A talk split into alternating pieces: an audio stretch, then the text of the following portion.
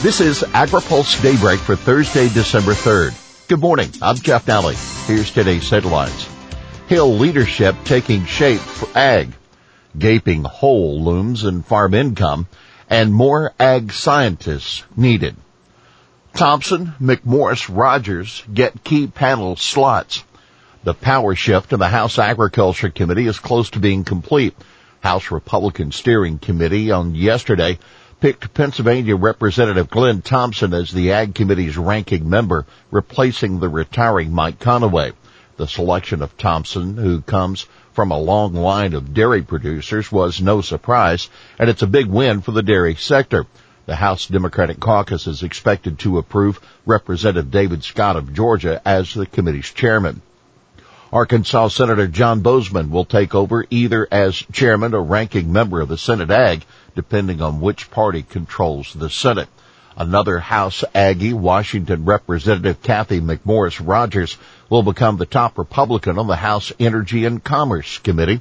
She replaces Oregon Representative Greg Walden.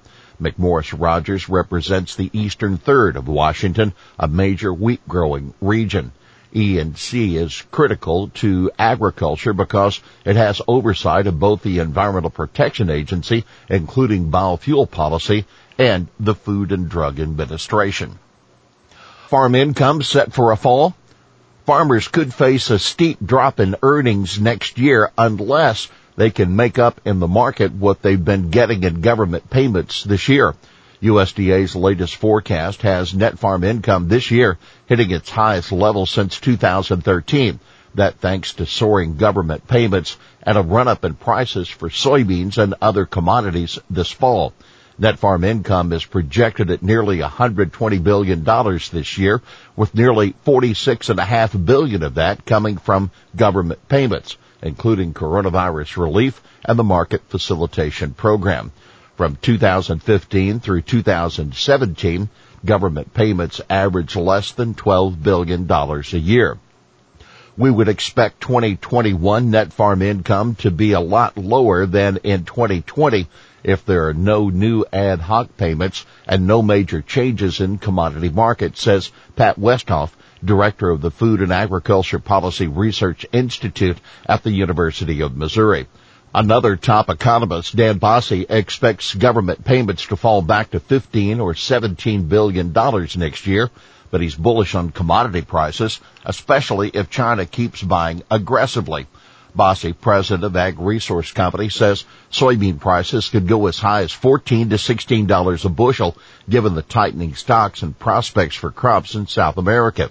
By the way, USDA economist Carrie Litkowski says while the risk of insolvency in the farm sector is rising, it's still relatively low.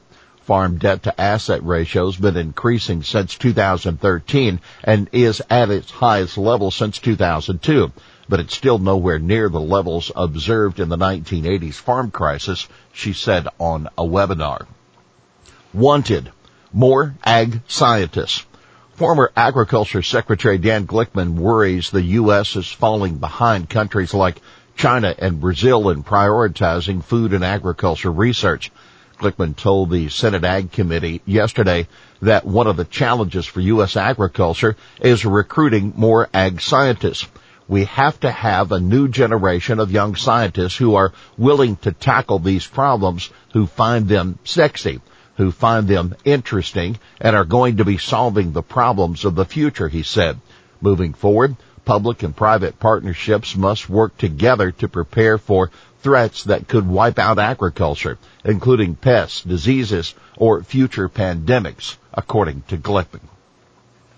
Iowa senator says EV plan may hurt biofuels. Republican Senator Joni Ernst of Iowa says she fears President-elect Joe Biden's promotion of electric vehicles will hurt the biofuel industry by depressing demand. The Biden-Harris administration is probably the most, as determined by some of the renewable fuel groups, one of the most anti-RFS administrations, she told AgriPulse. Biden's climate plan calls for deploying more than 500,000 new public charging outlets by the end of 2030. Whether he can carry that out remains to be seen. Democrats say the ethanol industry has already been hurt by the Trump administration's granting of small refinery exemptions. Swiss fail in appeal on Emmental cheese. The U.S.-based consortium of common food names is always on guard against European efforts to block the general use of names for cheeses and other foods, and the group has scored another victory, this time against the Swiss. The European Intellectual Property Office has rejected an appeal by the Bern-based Emmentaler Switzerland, makers of the cheese in Europe, to get the name Emmental trademarked.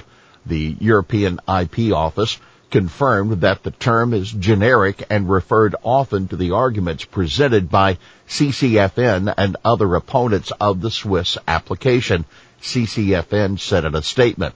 The Swiss could appeal again, this time to the European General Court, but CCFN says it will fight the effort again if that happens. Tastes like chicken? Singapore, first to approve lab grown nuggets. Singapore yesterday became the first country to approve cultured chicken, the nuggets produced in a laboratory by the San Francisco based Eat Just company. Over the course of many months, Eat Just team of scientists, product developers, and regulatory experts have prepared extensively documentation on the characterization of its cultured chicken and the process to produce it, the company said in a statement. Eat Just has demonstrated a consistent manufacturing process of their cultured chicken by conducting more than 20 production runs and 1200 liter bioreactors. Here's today's She Said It. Mr. Chairman, we do look forward to hanging you in the new year. That Debbie Stabenow, ranking member of the Senate Agriculture Committee to retiring Chairman Pat Roberts of Kansas. She was referring to Roberts' portrait that will hang in the Senate Ag Committee hearing room.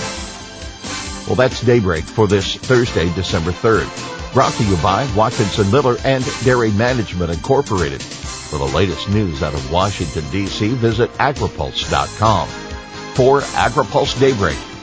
I'm Jeff Nalley.